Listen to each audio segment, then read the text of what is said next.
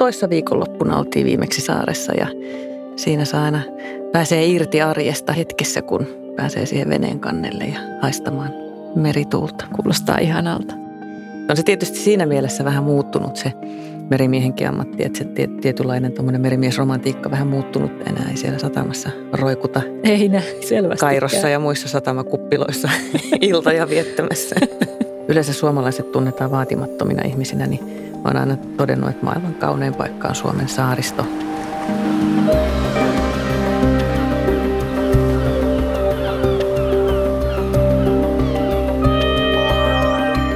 Sinä kuuntelet Jon Nurmisen säätiön Minun Itämereni podcastia ja minä olen säätiön asiamies Anna-Mari Arrakoskienkaat. Tässä podcastissa haluamme äänen ihmisille, joille Itämeri on ammatti, elämäntapa tai intohimo. Heitä yhdistää rakkaus Itämereen, mutta jokaisella heistä on ollut oma polkunsa. Minun Itämereni podcastissa he kertovat tärkeimmät Itämereen liittyvät tarinansa.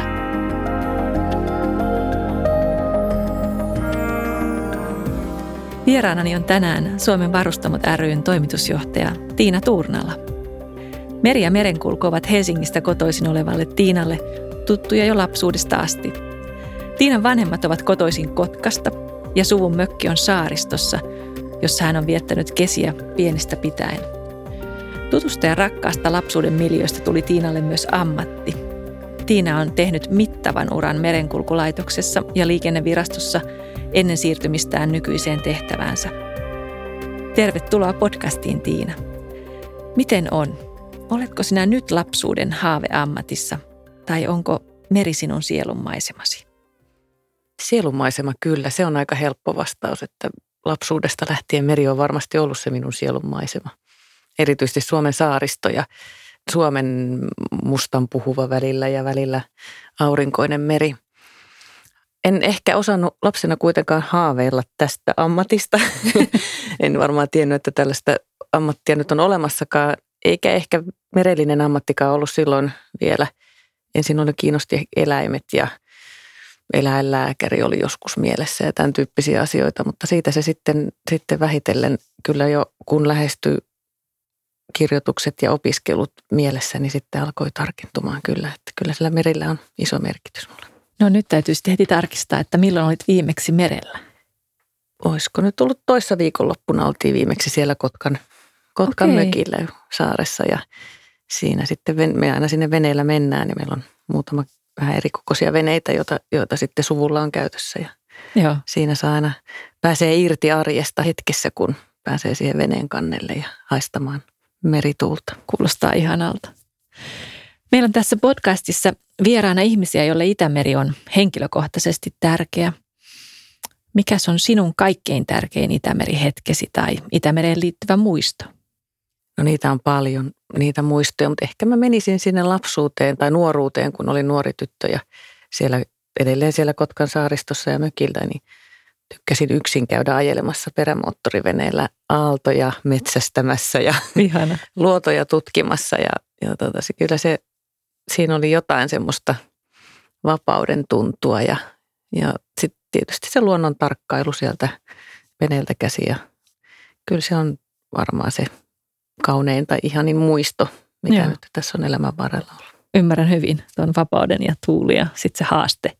Meri on kuitenkin uskomaton elementti. Mm, kyllä. Tiina, miten sä päädyit tälle alalle sitten?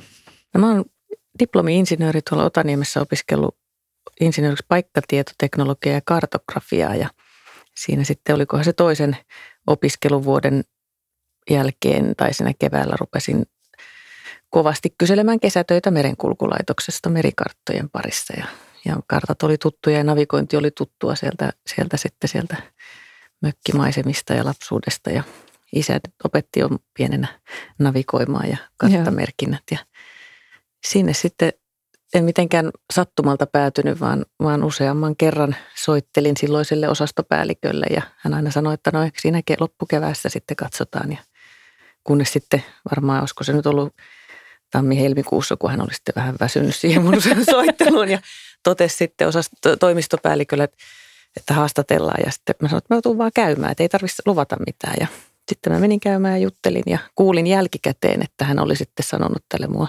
haastatelleelle ihmiselle, että ota se nyt, jos ei se ihan toivoton ole. Okei, okay. lupaava alku, eli mm. sinnikkyydellä. Joo. Kyllä, joo. Kerro meille, mitä kaikkea Suomen varustamot oikein tekee?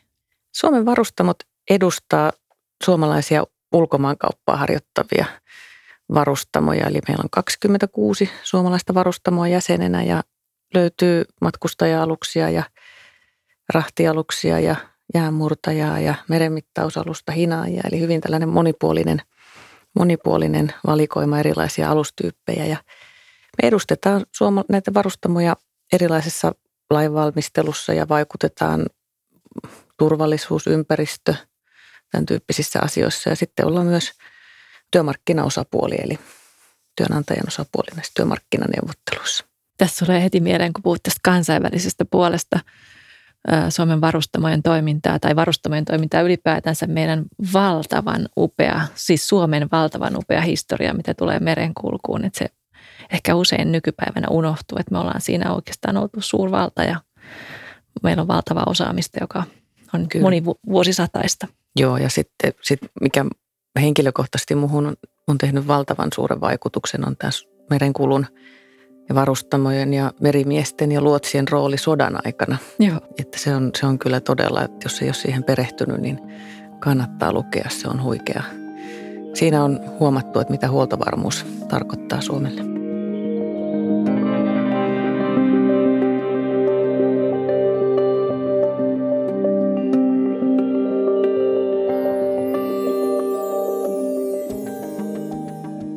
Tämä on kysymys, joka on pakko esittää sinulle kuin kaikille, jotka ovat merenkulun alalla töissä. Eli me, jotka sitä vain hipaisemme näin sanotusti privaattielämässä tai, tai kirjojen kautta, niin miellämme helposti, että merenkulkuala on miesvaltainen. Onko se sitä? Ja millainen se oli silloin, kun sä aloitit työt? Merenkulkuala on varmaan vieläkin, jos, jos ihan puhdasta faktaa ja lukuja katsotaan, niin kyllä varmasti on miesvaltainen miesvaltainen ala, mutta yhä enemmän siihen niin kuin muillekin miesvaltaisille, entisille miesvaltaisille aloille, niin tulee, tulee naisia. Ja eikä se enää ole sillä tavalla, mä luulen, että se ei ole mikään sukupuolikysymys, eikä mm. se, jotka joo. useat osaa parhaiten, niin ne, ne tekee. Mutta kyllä joo, tietysti silloin, kun merenkulkulaitokseen tulin, niin kyllä se painopiste oli, oli kyllä siellä johtoryhmässäkin mies painotteista. mä luulen, että mä olin niin kuin tällaisena toimiala johtajana taisin olla ensimmäinen nainen ja tietysti vähän nuoren puoleinenkin silloin. Niin, se on tietenkin toinen asia, mikä mistä pitää, tai missä pitää ensin kannukset hankkia.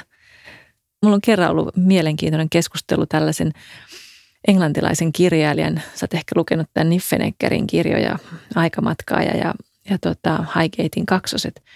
Hän kävi Suomessa vierailulla ja oli silloin, mä olin akateemisessa ja hän vieraili sitten työhuoneessani, jossa oli hienosti akateemisen perustajat ja johtajat tai aiemmat johtajat seinillä. Niin Andrea sanoi, että, että sitten vasta itse asiassa voidaan puhua tasa-arvosta, kun tällaisissa paikoissa seinillä on myös naisten muotokuvia. Se oli minusta mielenkiintoinen havainto, että siinä sen, siinä sen näkee, että, että paljon on tapahtunut, paljon on vielä matkaa. Mm. Se, että halutaanko niitä öljyväreissä tai missä väreissä mm. on tietenkin toinen juttu, mutta joo. Niin, mutta kyllä tuolla, vaikka tuolla globaaleissakin ympäristöissä, niin kyllä siellä se alkaa olemaan, olemaan mulla naiskollegoja. Joo. En ole ollenkaan ainut tässä roolissa ja sitten ihan varustamojen toimitusjohtajiakin löytyy ihan kohtuullisen paljon ja Suomestakin löytyy varustamojen toimitusjohtajanaisia. Että ei se, kyllä se siinä vähitellen. Eli tämä on oikeastaan kanssa asia, mihin, mihin tässä alalla ei enää tarvitse niinkään jumiutua. Mm. Tästä tulee mieleen heti Rauli Virtasen uusi kirja, tämä Riost Rotterdam, jossa hän fantastisesti kuvaa, on taltioinut erinäköisiä vanhoja merimiestarinoita 1850-luvulta ihan, ihan nyt 90-luvulle. Ja, ja, ja tota siellä on sitten näitä ensimmäisiä messipoikia, tyttöjä huikeita. siis. Ja, niin. Ne on huikeita tarinoita ja silloin merenkulkulaitoksessa, kun, kun olin, niin siellä oli vielä merikapteeneita, jotka olivat kokeneet sen hienon ajan, kun oltiin vielä satamassa kaksi viikkoa tai Just. jossain tuolla Buenos Airesissa ja kierrettiin maailmaa, oltiin yhtäjaksoisesti puoli vuotta laivalla ja Aivan. huikeita tarinoita. Musta oli, tuli niin mahtava kuunnella, että se on se tietysti siinä mielessä vähän muuttunut se merimiehenkin ammatti, että se tietynlainen tuommoinen tuommoinen merimiesromantiikka vähän muuttunut aika semmoiseksi, niin kuin nyt missä tahansa alalla muutenkin, että tehostuminen tulee ja Joo. tahti on, on toisen, toisen tyylistä, että enää ei siellä satamassa roikuta ei nä, ei. Kairossa ja muissa satamakuppiloissa iltoja viettämässä. Se on nopeasti kontit sisään niin, ja ulos niin, ja sitten taas kyllä. joo, eteenpäin. No nyt kun pohdittiin hetken aikaa tätä sataman arkea, niin miltä se näyttää sun työarki ja sun normaali työpäivä? Mun täytyy heti tähän alkuun kertoa tällainen mun tyttö. Mulla on tällainen alakouluikäinen tytär, joka oli sitten kesälomalla oli joku jakso, että olin, olin töissä ja hän oli lomalla, niin mä otin hänet sitten töihin. Muuten tein etätöitä, mutta oli pakko tulla töihin, olisiko se on ollut kolme tuntia. Ja hän siinä kiltisti piirteli ja istui ja, ja tota, sitten lähdetään kotiin ja hän toteaa kotona, että hän ei ikinä ryhdy to- niin tylsää työtä tuijottaa sellaista tietokoneen ruutua, eikä tapahdu mitään. no joo, mutta siis pääosin mulla menee, menee siis normiarjessa ehkä, mä tapaan paljon ihmisiä, siis ihan sitä kokousrumpaksikin sitä sanotaan, mutta hyviä tapaamisia, opitaan uutta erilaisia näkökulmia. Monellakin sektorilla mennään, mennään ja yhdessä luodaan uudenlaisia kuvioita ja sitten tietysti mulla aika paljon lohkaisee sitten työ myös tuo kansainvälinen Joo. yhteistyö, että pieniä aika lyhyitä, lyhyitä matkoja, mutta tuossa Euroopassa lähinnä näitä hallituksen kokouksia on meidän globaalin kattojärjestön ja Euroopan kattojärjestön ja sitten komission ja muita tämän tyyppisiä. Joo. Aika tavallista. Aika tavallista. Aika tavallista Siitäkin on kaikki romantiikka kaukana, niin, niin satama kuin muu. Joo, ja mä oon nyt puolitoista vuotta suunnitellut sitä, että pitäisi muutamaksi päiväksi mennä laivalle Joo. jonnekin reissuun, mutta ei ole nyt vielä ehtinyt. no, vielä on aikaa. Niin, niin. Jos miettii tätä sun ammattia tai teidän tekemistä ja varustamoita, niin mikä tekee teille niin kuin Itämerestä sen mielenkiintoisen tai sitten haasteellisen? Niin, no jos ajattelee meren kulkua kaiken kaikkiaan, niin Itämerihän on huikea paikka siinä mielessä, että Suomen, Suomen merialueet on varmaan maailman vaikeimmin navigoitavia merialueita. Ja meillä on, meillä on matalikkoa ja karia ja saaria ja siihen päälle vielä risteävä liikenne, öljykuljetukset tuolta Venäjältä ja Helsinki, Tallinna risteävä liikenne ja, ja jäät sata päivää vuorokaudessa ja se on, se on ihan omanlainen, omanlainen osaaminen, ammattiosaaminen suomalaisilla merenkulkijoilla. Joo. Ja se vaatii tietysti vaikka aluksiltakin jäävahvistukset ja ihan sellaiset, pitää, täällä ei ihan mikä tahansa keskiverto alus pärjää, että pitää olla hyvä, hyvä jäissä kulkukyky ja tehokkaat alukset. Ja muistan joskus silloin merenkulkulaitoksen aikana, niin tuli Englanti, ei ollut sen kauempaa kuin englantilaiset merenmittaajat oli tulossa jonnekin vierailulle Suomeen. Meillä oli Turussa tapaaminen ja katto karttaa ja että ei no way, että et tuonne ei kyllä lähdetä. Niin, niin. Ja sitten että kyllä sinne ihan menee laivaväylä, että ei mitään hätää. Mä olen ymmärtänyt itse asiassa meidän näistä suomala- näiltä suomalaisilta suurilta matkustajalaivayhtiöiltä, että yksi suuri kasvava ryhmä asiakkaita on nimenomaan aasialaiset, jotka tulee mielellään myös risteilylle, mm. Itämeri-risteilylle johtuen niin kuin jännä kyllä puhtaudesta, vaikka miettii, että mm. miten sinne kahdeksannelle kannelle enää sitten mm. meri on aika kaukana, mutta kuitenkin on, mm. puhtaus on se toinen syy ja turvallisuus on toinen. Kyllä. Joo. Tämä aika on, huikea. Se on huikeeta ja se on aika hieno, hieno se trendi, kasvava Joo. trendi, että, että nimenomaan sieltä Aasiasta, Kiinasta ja Japanista Joo. tulee tosiaankin paljon, paljon lisää asiakkaita ja matkustajia ja matkailijoita. Ja sitten ne tietysti laivalla tulee ja jäävät Suomeen ja käyvät myös eri puolilla Suomea ja tuovat 2016 muistaakseni 900 miljoonaa euroa toivat niin kuin matkailurahaa Suomeen sitten nämä ihan suomalaisilla aluksilla matkaavat laivamatkustajat. Se on kyllä uskomaton mm. määrä. Ottaen huomioon, että matka ei ole kyllä mikään maailman lyhyin ensin, ensin niin, sieltä tänne, niin, oli se niin. sitten lentäen tai niin, laivalla ja sitten kyllä. tämmöinen risteily päälle. Joo, ja onhan nämä, nämä aika hienoja itse asiassa nämä meidän laivat, niin on, on ihan hienoja laivoja tässä, jotka kulkee, ettei niitä ihan joka puolella ole. Niin. Jotka tekee tällaista lyhyttä, suhteellisen lyhyitä matkoja, ettei tarvitse sitten koko viikon Karibian risteilyä ostaa.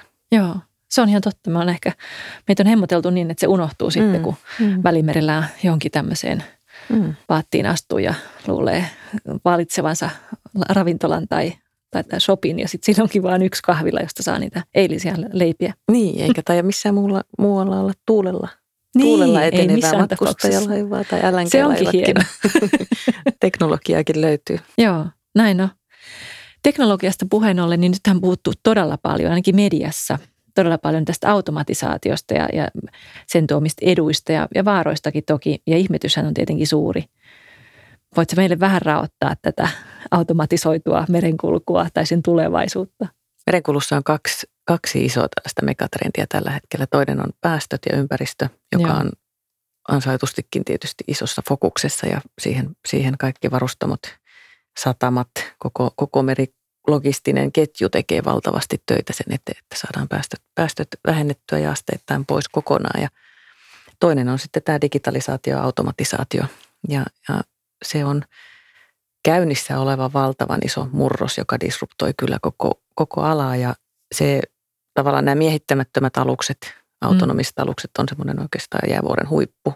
Okay. Ja niitä varmasti tulee ensimmäisiä kokeiluja. No, Norjassa nyt Hesarissakin oli juuri juttu siitä Norjan laivasta, joka nyt pari vuoden päästä siellä todennäköisesti jo asteittain sitten automatisoituu niin, että siinä ei miehistöä tarvita. Ja meilläkin on näitä hienoja kokeiluja, OneSea-kokeilu, kokeiluja mm, suomalaisia. Totta. Suomessa on huikeita toimintaa tähän digitalisaatio- ja automatisaatioon liittyen. Ja se parantaa tehokkuutta, lisää turvallisuutta, vähentää päästöjä.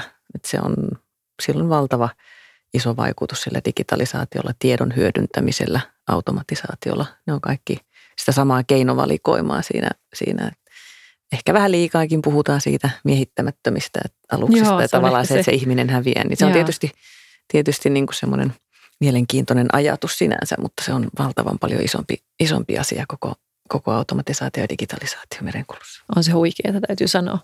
Jos miettii sitä, että meillä oli just nyt syyskuun puolessa välissä, niin Helsingissäkin poliisit keskittyy tarkkailemaan auton kuljettajia ja heidän kännykän käyttöä, mm. niin sittenhän meilläkin vapautusaikaa siihen jatkuvaan. Saa ihan rauhassa tuijottaa kännykkää. Näin. Senkin ajan. Senkin ajan, kyllä.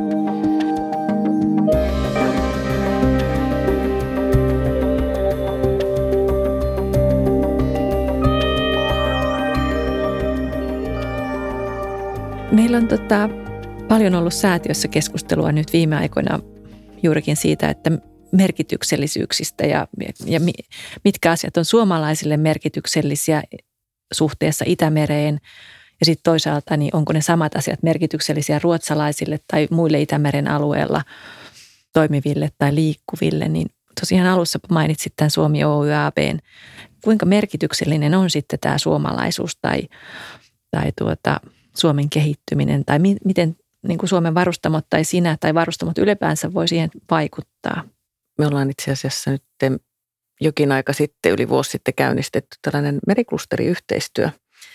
Ja siinä on Suomen satamat ja meriteollisuus mukana ja, ja koko tämä Suomen meriklusterihan on tällä hetkellä jo lähes metsäteollisuuden koko luokkaa. Eli puhutaan siis 50 000 ihmisen työllistämisestä ja 13 miljardin euron liikevaihdosta ja kasvumahdollisuudet on valtavat. Joo.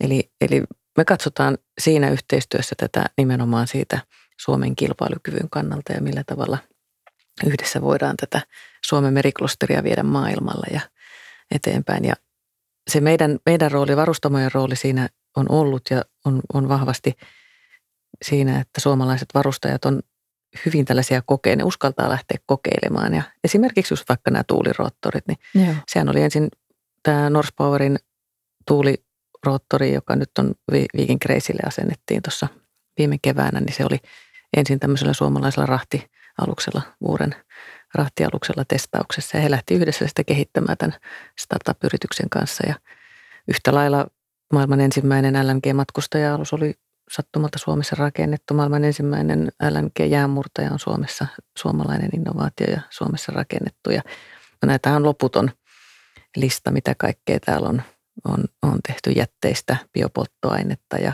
Joo. merenkulkuun. Ja meidän yksi, laiva, yksi varustaja on tämän itse kehittänyt tämän konseptin ja rakentanut laivat sitten siihen hyödyntämään sitä. Ja, Katos vaan. Joo, että näitä, näitä riittää meille. Ne on nimenomaan aika lailla painottuu painottuu näihin ympäristö- ja teknologia-innovaatioihin. Joo. Ja ne onkin meidän, meidän vahvuutena. Ja sit lisäksi tietysti tämä arktinen, niin sanottu arktinen osaaminen, eli tämä vaikeiden olojen osaaminen niin koko sektorilla, niin Suomessa on ihan valtavat vahvuudet siihen, että voisi valloittaa maailmaa vielä, vielä enemmänkin. Joo. Nimenomaan tämä yhteistyönäkökulma ja tämä Suomi, Oy Suomi AP-näkökulma on tämä meriklusterin ajatus siinä, että ei, ei katsota erillämme vaan kukin, vaan yhdessä, yhdessä sitten, että miten yhdessä voidaan tätä koko meriklusteria vielä viedä eteenpäin. Sä saat kuulostamaan tuon paitsi, että loistavalta tulevaisuudelta ja tulevaisuutta, joka on täynnä mahdollisuuksia. Ja mietin, että onko se sinussa vai onko oikeasti tämä varustama ja merenkulkuala sellaista, joka ta- täydellisesti ymmärtää tämän sinisen meren strategian, että se ei olekaan kilpailua, vaan sitä yhdessä, niin kuin, että yhdessä on oikeasti enemmän. Meneekö se noin? Näytät niin. no, mietin, että jos on näin, niin täytyisi monella eri alalla käydä ottamassa mallia. Kyllä mä väittäisin, että se Suomessa on näin. Me, ja aika moni muu maa ottaa mallia Suomen tästä meriklusteriyhteistyöstä. Ei ole ihan tavallista. Mä kerron siitä paljon tuolla kollegoille eri puolilla, puolilla maailmaa ja, ja kyllä se on poikkeuksellista. Ja kyllä suomalaiset varustamot nyt myöskin on niin edelläkävijöitä myös tässä vähäpäästöisissä ratkaisuissa ja, ja meillä on täällä sellainen niin kuin valikoima erilaisia innovaatioita ensi, toteutettu pääsääntöisesti maailman ensimmäisenä. Joo. Eli, eli tota, kyllä se nähdään mahdollisuutena. Kuulostaa loistavalta. Nyt mun täytyy vielä tarkistaa, Tiina, että osataanko me sitten myydä sitä meidän osaamista. No siinä voi olla. se on tämä suomalainen perinteinen haaste aina, että kyllä se vaikea kysymys. Yritet, varmasti siinä moni, monikin yrittää parhaansa ja ja ihan siitä kertomalla ja tekemällä esimerkiksi just me ollaan järjestämässä nyt Slassin yhteyttä tällaista kansainvälistä meriklusterikonferenssia, jolla saa maailman näkyvyyttä sitten, Joo. että me ollaan johtava esimerkiksi tätä startuppien kytkeminen merenkulun innovaatioihin ja päästöjen vähentämiseen ja niin, niin kyllähän sitä kovin mielenkiinnolla seurataan ja se herättää semmoista huomiota maailmalla ja saadaan sitä kautta näkyvyyttä tänne Joo. ja se on osa sitä markkinointia, meidän niin kuin osaamisen markkinointia. Mutta mutta kyllähän se kertoo, meillä, meillä tämän globaalin kattojärjestön presidentti kävi viime keväänä, kyllähän se kävi täällä meillä, hän on Singaporesta ja, ja tota, hän kerroi vähän, että minkälaisia, mitä tänne kuuluu ja minkälaisia laivoja on ja mitä ollaan kehitetty ja minkälaisia innovaatioita ja hän oli aivan, että, että ei hän ole tiennyt ollenkaan. Että ei hän ole tiennyt ollenkaan, että te olette aivan kärjessä ja se oli aivan, mutta kyllä se sitten tietysti hienoa oli, että huomasi että, ja sanoi, että me ollaan aivan kärjessä ja huikeita asioita, mutta tietysti kyllä se vähän huolestuttaa, että hän ei ollut tietoinen ollenkaan siitä. että, että, mutta viestintä on vaikea ala ja tietysti kun se ei ole niin pääbisnes, niin, niin siinä fokusoituu aina jokainen siihen omaan, omaan tekemisensä. Niin, mutta yritetään yhdessä kertoa myös maailmalle, mitä kaikkea täällä osataan. Joo, huikea. Ihana. Tämä sopii musta ihanasti siihen, siihen maailmaan, missä mä kuljen, että kannan sitä valtameripurjehtijoiden historiaa tuossa mukana ja yhtä lailla että nyt tämmöinen ajatus siitä, että, että suomalaiset suuret varustamot jälleen nappaa ison palan markkinasta, niin kuulostaa loistavalta. Mm, tai koko meriklusteri, siis niin, kaiken juuri näin. meriteollisuus. Joo, kyllä. Eri, niin. joo, eri osissa. Mm. Olet maininnut moneen kertaan, mikä onkin ihanaa, sanan päästöt. Ja, ja tota, vielä viisi vuotta sitten mediassa oli tosi isosti esillä nämä isojen, varsinkin amerikkalaisten tai muualta, muualta kotoisin olevien risteilyalusten harmaa vesitankkien tyhjennykset tuolla Itämerellä. Eli ei satamiin, vaan, vaan laskettiin sitten tankit auki, missä, missä sopi.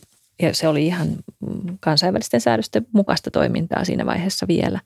Siitä meillä oli mediassa tosi paljon huolta ja, ja se nostettiin isosti esille, vaikka sen merkitys tietenkin Itämeren päästöissä on aika pieni, on ollut silloinkin ja nythän se on saatu kuriin imon uusilla säännöksillä. Miten paljon laivat tai varustamot voi vielä tehdä päästöjen vähenemisen eteen? Kyllähän se varmaan se suurin, nyt on rikki ja typpi säädelty ja sitten on todellakin nämä, nämä tota päästöt mm. mereen säädelty ja nyt on se hiilidioksidi päästöt on se isoin asia Joo. ja viimeinen oikeastaan tämmöinen isosti merkittävä asia. Ja tietysti globaalissa merenkulussa se rikkihän ei ole vielä, ei, että se joo. tulee nyt 2020 ensimmäinen ensimmäistä, niin tulee 0,5 raja, joka meillä nyt on ollut jo, se 0,1 raja jo 15 lähtien. Joo. Mutta tämä hiilidioksidikaasupäästöt, niin se on koko sen logistisen ketjun osalta, niin se on nyt, siihen panostetaan valtavasti ja siihen meriteollisuus tekee huikeita tutkimuksia ja tutkimus- ja kehityshankkeita ja rahaa laitetaan, joka on tosi hieno juttu. Joo. Ja tällä hetkellä mennään vielä hyvin laajalla keinovalikoimalla. Joo. Eli, eli tosiaankin se päästöjen vähentäminen koostuu useista eri toimenpiteistä. Et esimerkiksi vaikka nyt meille tulee yhdelle varustamolle kaksi uutta rahtilaivaa ja tulevat itse asiassa tällä hetkellä ovat tuolla koillisväylää tulossa tänne kohti Suomea ja niissä hiilidioksidipäästötkin vähenee 50 prosenttia edeltäjiinsä verrattuna. Sehän on huikea leikkaus. Miten tuommoinen saada aikaiseksi? Se on monesta niin. Se, no se LNG tuo sen tietyn osuuden, mutta sitten siinä on monta, monta muuta. Että siinä on erilaisia potkurien optimointia, aluksen rungon optimointia. Optimointi on oikeastaan hyvin pitkälle semmoinen yllättävän iso, merkittävä sana, millä saadaan aika paljon päästöjä pois eri lailla reitin, polttoaineen käytön, rungon, kaiken tämän tyyppisillä. Et panostetaan paljon ja sitten on tietysti näitä erilaisia hybridejä, sähköä hyödynnetään ja tulee uusia laivoja Finlandsille, jossa on, on valtavat sähköakut mukana. Ja, ja tota, tosiaan tämä tuuli yhtenä LNGn kanssa yhdistettynä, niin ne alkaa olla jo aika, aika hyvä, hyvä päästöisiä aluksia, että päästöjä on saatu reilusti alaspäin. Mutta tämähän on pitkäjänteinen prosessi, että meillä on kyllä koko ajan päästöt menee alaspäin, vaikka liikenne kasvaa ja se on hieno juttu, että se on joka ainoan varustamon yksi siellä, siellä tota keskeisimpiä tavoitteita. Nyt palataan hetkeksi aikaa sinne Kotkaan ja, ja toisaalta siihen sun matkaan saaristosta näihin huikeisiin merenkulun näköalapaikkoihin Suomessa, niin jos miettii tätä sun uraa ja ammatillista tekemistä, niin onko sulla joku ihana, mitä olisi vielä makeeta kokea tai tähän mä vielä haluaisin ryhtyä tai, tai niin. joku ongelma, joka pitäisi selättää? No ei oikeastaan. Että mä oon koko, mulla on aina tässä uran varrella tullut ilmestynyt aina joku uusi mielenkiintoinen mahdollisuus eteen, josta on sitten innostunut ja, ja mä oon hyvin pitkälle sellainen tässä ja nyt ja kiitollinen joka hetkestä, missä nyt tällä hetkellä ollaan ja mennään ja missä pystyy nyt vaikuttamaan. Ja nautin, nautin kyllä työstäni tällä hetkellä todella paljon ja eikä ole kyllä minkäänlaista kiirettä näköpiirissä, että pitäisi Joo. jotain muuta tehdä, mutta kun ei mistä sitä, ei tietää mitä vastaan tulee. Mutta kyllä tämä niin kuin edellisessäkin työssä, työssä sen liikennevirastossa, niin siinä just vaikka meriliikenteen hallinta, VTS-keskukset, merikartoitus, niin siinä tunsi, että tekee työtä, jolla on merkitys ja Joo. nimenomaan meren kanssa ja pystyy vaikuttamaan ennaltaehkäisemään onnettomuuksia. Samoin tässä nyt pystyy vaikuttamaan tulevaisuuteen niin, kyllä. positiivisesti ja, ja se, on, se on tietysti tärkeä motivaatio Joo. mun ja sä sanoitkin tuossa alussa, ja, että nyt olet palannut taas vielä vahvemmin meren pariin, niin mitä, muu, mitä voidaan ottaa huomioon, kun liikutaan merellä, kun mietitään sitä, että halutaan toimia vastuullisesti ja jättää se parempi meri taka niin jälkeläisille? Niin mun asiantuntemus on parhaimmillaan täällä isoissa laivoissa. Ja Siellä komentosillalla. Sille, siinä koko luokassa. Että mulla vene, veneilijän näkökulma on varmaan teille kyllä paljon paremmin hallussa. Mutta no ensinnäkin täytyy sanoa se, että mun mielikuva ainakin siinä ja mitä tunnen, niin veneilijät on pääsääntöisesti kyllä hyvin vastuullisia. He kyllä miettivät sitä saariston. Ei jätä roskaa pitkin, Joo. pitkin poikin. Että ne on ehkä sellaisia satunnaisia kulkijoita sitten enemmän, jotka sitä roskaa. Että, että tota, kyllä tietysti kaikki, miten sinne saa jättää mitään jätettä minkään sortin, ei mereen eikä saareen ja se nyt on aika hyvin varmaan, varmaan ymmärretty. Mutta ehkä me jollain tavalla, musta oli huikea Nurmisen säätiö, teidän, teidän ne hankkeet, nämä Joo. tavallaan niin kuin roskakalan hyödyntäminen ja ruokakäyttö, niin se, se on musta siis sellaisia lisää. Lähiruokaa, luomuruokaa, jossa tiedetään, että se on tällaista kestävää. Joo, kestävästi kalastettua. Joo, ja sitten tietysti iso ongelma, josta tietysti veneilijät nyt on marginaalinen osuus, eikä varmaan millään tavalla siinä mukana, mutta ehkä niin kuin laajemmin niin on tämä muovi, mm. muovin käyttö ja muoviroska. Ja nämä on hirveän surullisia kuvia, mitä näkee tuolta pitkin maailmaa näiden valtavien muoviroskalautojen mitä on löydetty tuolta pitkin valtameriä ja miten eläimet kärsii ja miten koko ekosysteemi kärsii siitä, niin kyllä se on semmoinen, mikä nyt on onneksi noussut, noussut sitten julkisuuteenkin aika lailla tiedostetaan ja myös teollisuus sen tiedostaa ja tekee varmasti parhaansa siihen, että saadaan siitä päästään vähitellen eroon. Näin on. Tässä voi ajatella, että meillä on todellinen onni Suomessa ja itse asiassa koko Itämeren valuma-alueella, että meillä on, meillä on maita, joissa on erittäin hyvä jätehuolto, että meillä ei ole vastaavaa, mm. että tosiaan, että meri ei ole meillä kaatopaikka. Niin, ja sitten kyllä. tämä panttijärjestelmä, että meillä ne muovipullot ja mm, joka on aika harvinaista. Niin, että ne tosiaan mm. päätyy takaisin kiertoon mm, eli käyttöön. Mm. Niin, niin nämä on ollut kaksi syytä, miksi meidän meri ei ole samassa kunnossa kuin valtameret, voi sanoa. Joo. Et meillä se muoviroska tosiaan on, on sitä mikromuovia, joka onkin paljon hankalampi sitten siihen päästä kiinni, mutta sen kanssa meidän ajatukset kanssa jo askartelee, kunhan saadaan tämä rehevöityminen niin. ensin taltutettua. Niin. Se kuulostaa hyvältä.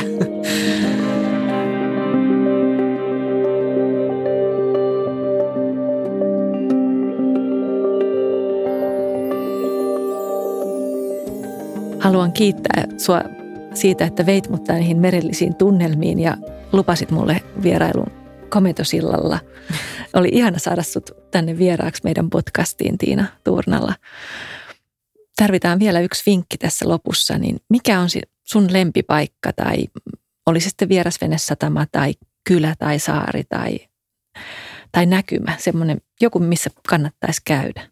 Olen monesti tuolla, kun on koko urani ajan paljon tehnyt kansainvälistä yhteistyötä ja yleensä suomalaiset tunnetaan vaatimattomina ihmisinä, niin mä oon aina todennut, että maailman kaunein paikka on Suomen saaristo, no niin kuin yleensä ja se aina yleensä, yleensä niin kuin huvittaa, mutta sieltä on tosi vaikea poimia jotain yhtä tiettyä paikkaa, että siellä on valtava määrä upeita paikkoja, mutta ehkä mä nyt kuitenkin siellä Kotkan saariston kasvattina, niin poimin sieltä sen Haapasaaren, joka on näitä Kotkan saariston ulkosaaria. Haapasaaren kylä ja se yhteisö siellä on kyllä käymisen arvoinen viehättävä paikka. Oi, kuulostaa hyvältä ja myöskin mahdolliselta. Mm. Onko sinulla jotain semmoista mereen liittyvää teosta, kirjaa, elokuvaa tai ihan taideteosta tai sävellystä, jo, joka olisi semmoinen, mitä, mitä sanoisit, että nyt Anna-Mari, tämä sun täytyy vielä kuunnella tai nähdä tai lukea? Semmoinen, mikä kaikki tuntee, tuntee Suomessa ja tietää, niin mikä on mulle jotenkin hyvin, hyvin rakas ja on, on kerta kaikkiaan niin kuin ihan pienestä tytöstä lähti mieltynyt siihen. On siis Myrskyluodon Maija, mm, niin. Mortensonin sävellys ja myös se koko tarina. tarina ja, kirja, niin, joo. ja siinä tulee jotenkin sen meren kaikki puolet joo. huikealla tavalla niin kuin näkyviin ja tuntuu, tuntuu niin sen karuus ja voima ja kauneus. Joo. Ihanat vinkit. Ja taas ollaan näillä hienoilla vinkkeillä, niin taas sä veit takaisin just sinne ytimeen, sinne meren äärelle. Kiitos paljon Tiina. Kiitoksia.